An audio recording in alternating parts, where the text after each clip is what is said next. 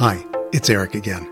If it feels like I'm always asking you for money, it's because I'm always asking you for money.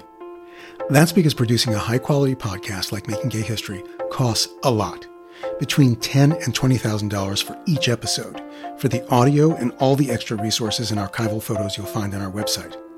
One way to help us keep bringing LGBTQ history to life through the voices of the people who lived it is to join our Patreon community. $5 a month or $60 a year. And for that, you get a front row seat to my interviews with present day history makers, behind the scenes production conversations, and delicious clips from my archive that we couldn't include in regular episodes. Right now, we have 200 Patreon followers. That's just a fraction of our many thousands of listeners. Can you help us double that by the 55th anniversary of Stonewall this coming Pride Month?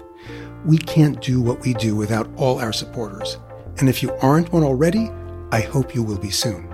Or if you are already, get one of your friends to sign up to join our Patreon community at patreon.com slash makinggayhistory. That's patreon.com slash makinggayhistory. Or just go to makinggayhistory.com and hit the Patreon subscription button on our homepage. Thanks so much. Now, on to the episode you've chosen to hear.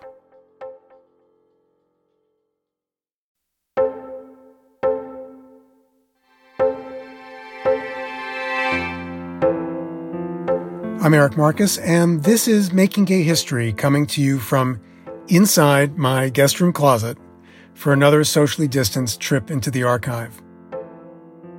It's now been eight weeks since my partner Barney and I began sheltering in place here in New York City, and I'm feeling a growing sense of despair over what I'm seeing happen across the country. It's not just the horrifying number of deaths, the new normal of more than a thousand families bereaved every day.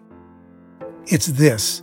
Despite so many of us united in sorrow, each passing week it feels like the fault lines between red states and blue states, between cities and rural communities, are growing wider. That inability to come together in the face of this crisis adds another layer of sadness to this challenging chapter. But I remind myself these divisions are not new. They were there 30 years ago when I first started recording interviews for the Making Gay History book. That's why I very consciously decided to look beyond New York, San Francisco, and Los Angeles to unearth our gay history. And what I found from Alaska to Florida and from Colorado to Idaho was a shared humanity that transcended borders, both real and the ones we construct in our heads. What brought me to Idaho was the story of a 1955 roundup of suspected homosexuals in the city of Boise that I read about in a book by John Gerassi called The Boys of Boise. The so called homosexual panic of 1955 was a phony, months long scandal that led the police to question nearly 1,500 Boise citizens in a town of only 40,000. In the end, 16 men were arrested, 10 went to jail. For most of them, their only crime was engaging in sex with another consenting male. Morris Foote was 30 years old when all that was happening. He was working in Boise's Capitol building as an elevator operator. Afraid of getting caught up in the scandal, Morris fled Boise and headed to Middleton, Idaho, a flat as a pancake farming community about a half hour to the northwest. And that's where I found him in 1989. So here's the scene. After parking in front of Morris's green mobile home a block from Middleton's main drag, I walked to the cafe where we'd agreed to meet for a pre interview lunch. The town had clearly seen better days. Morris, his friend Sammy, and Morris's younger brother, who had severe cerebral palsy, were all waiting for me in the cafe. Morris's brother had moved in after their mother died. Sammy was there for support. Morris looked like a retired Amish farmer, a compact, heavy-set man with a long white beard and old-fashioned glasses. Over iced tea and sandwiches, we talked about everything. Everything except what I was there to talk about. Morris had warned me not to say anything gay until we were back at his place. An hour later, we each took a seat in the cramped living room of Morris's mobile home. I clipped my microphone to the strap of his overalls, settled back into a well worn easy chair, and pressed record.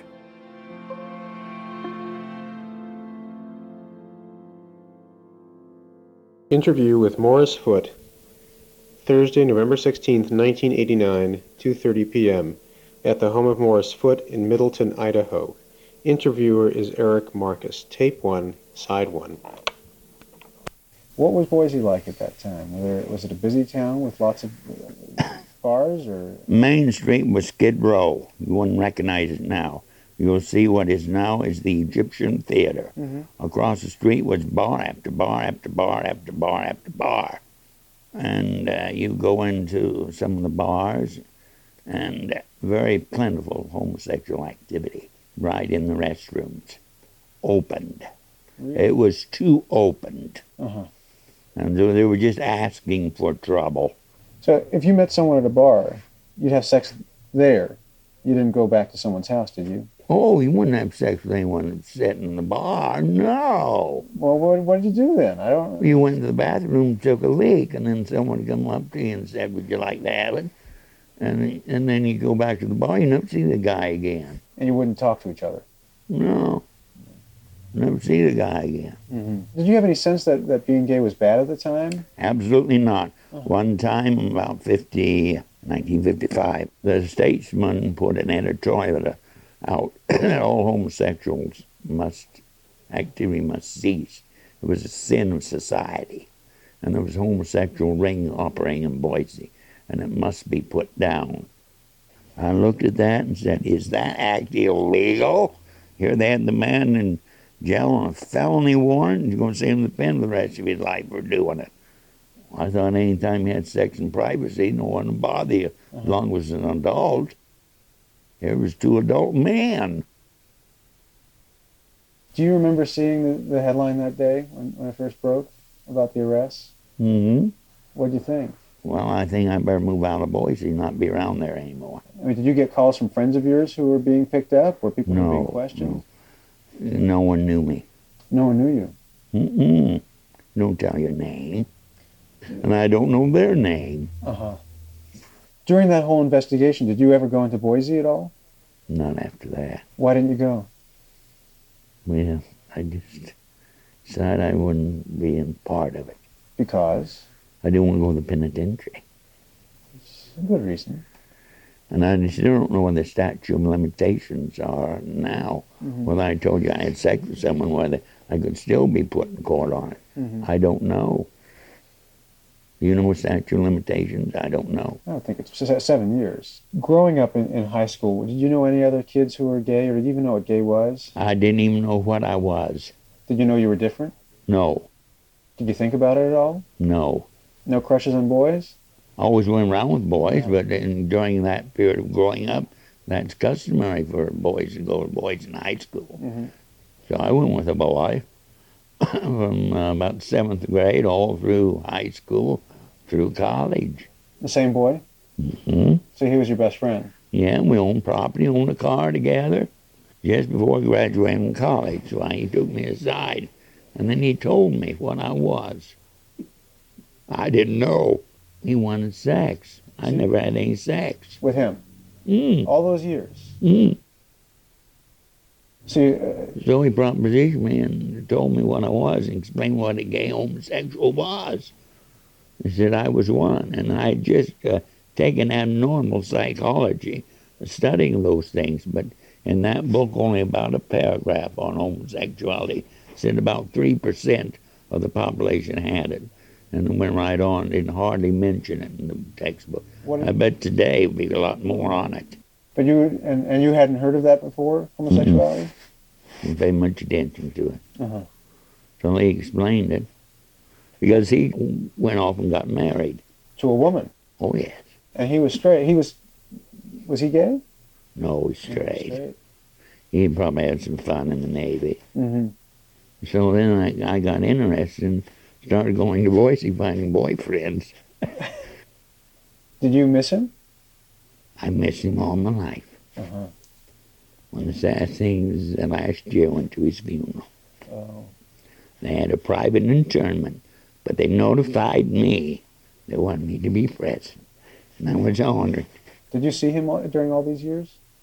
mm, about twice or three times. Did you know how much you loved him? I think so. Yeah. Uh,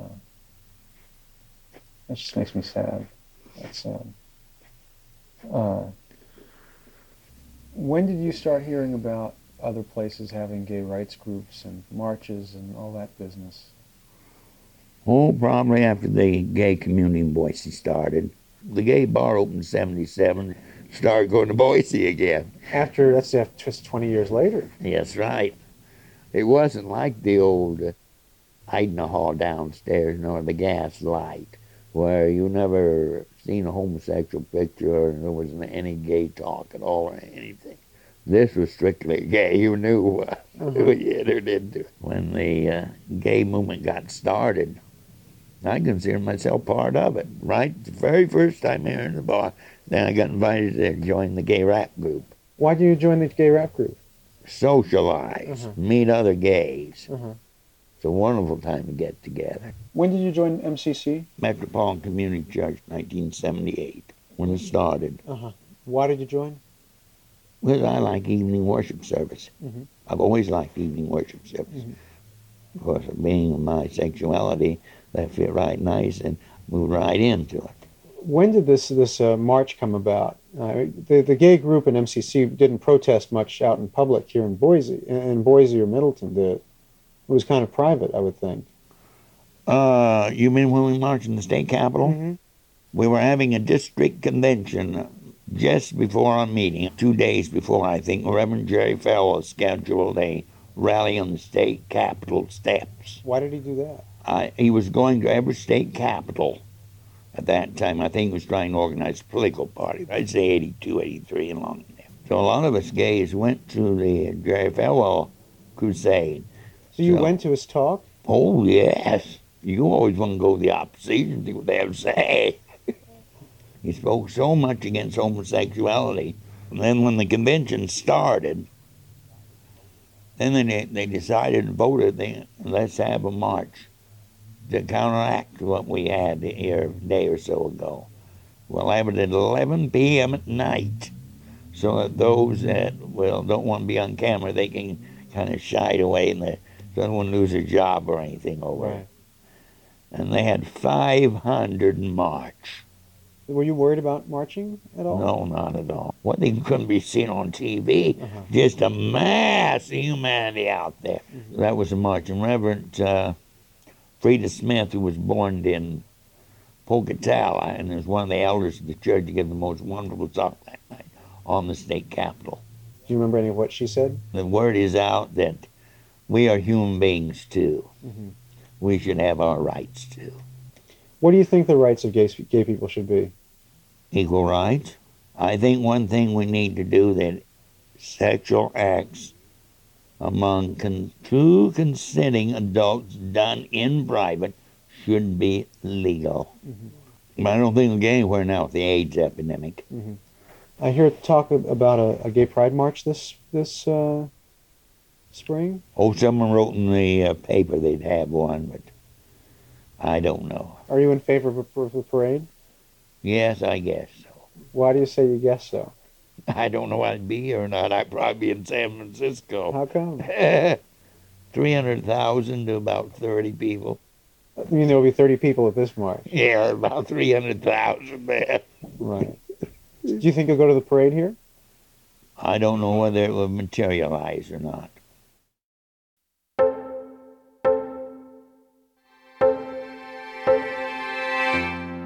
Despite Morris's doubts, Boise's first Pride March materialized, and Morris was there after all. And not only was he there, he was one of the organizers. When I think about Morris and his journey from self exile as a result of the homosexual panic of 1955 to joining the mostly gay Metropolitan Community Church, going out on a protest march, and helping to organize Boise's first Pride Parade and Festival, I think about the journey all of us are on today a journey whose endpoint isn't yet clear. And I think about how grateful I am to have had the privilege to get out of my big city bubble, to meet Morris, for him to entrust me with his story, and to have the chance to share it with you. We don't yet know how long our isolation will last, how long before we can live our lives with the freedom we once did. But in the meantime, we have the opportunity to contribute in whatever ways we can to help shape the world that emerges once this pandemic has passed. Morris reminds us of the importance of standing up and being counted and joining with other like minded people to fight for shared goals. That we're stronger together no matter where we live. Morris Foote died on December 4th, 1998. He was 72. He lived long enough to make his own bit of history.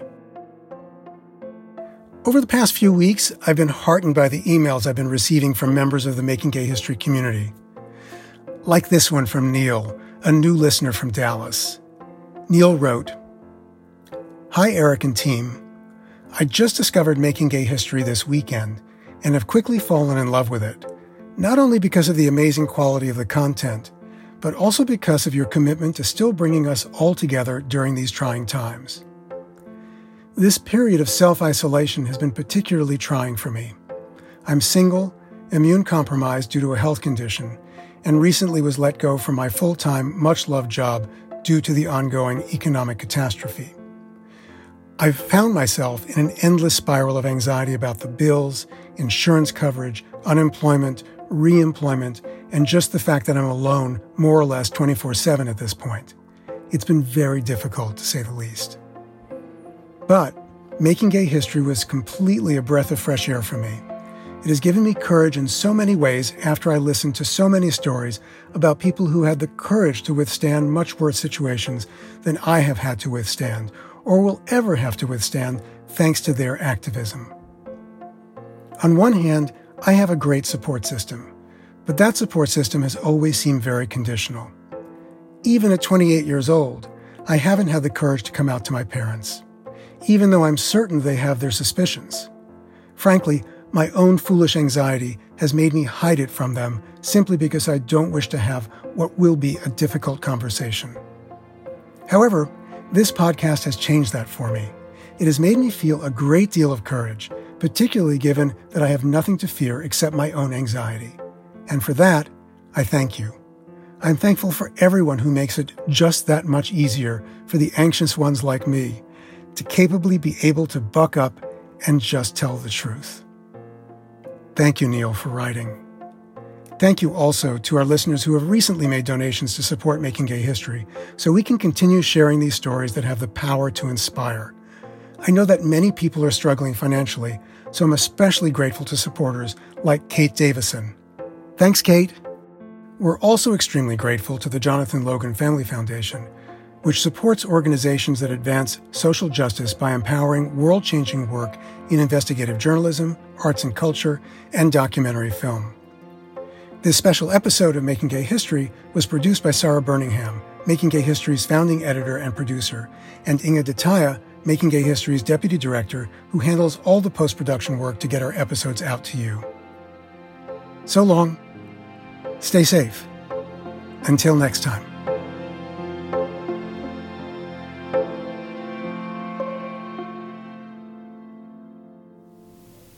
Actually, do you have any more any questions for me before? You were born and raised in New York City, Mm-hmm. Mm-hmm.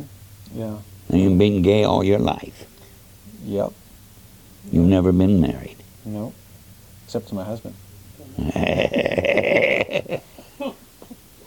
Have you ever faced any persecution, job loss, or Uh, other than the usual stuff, no.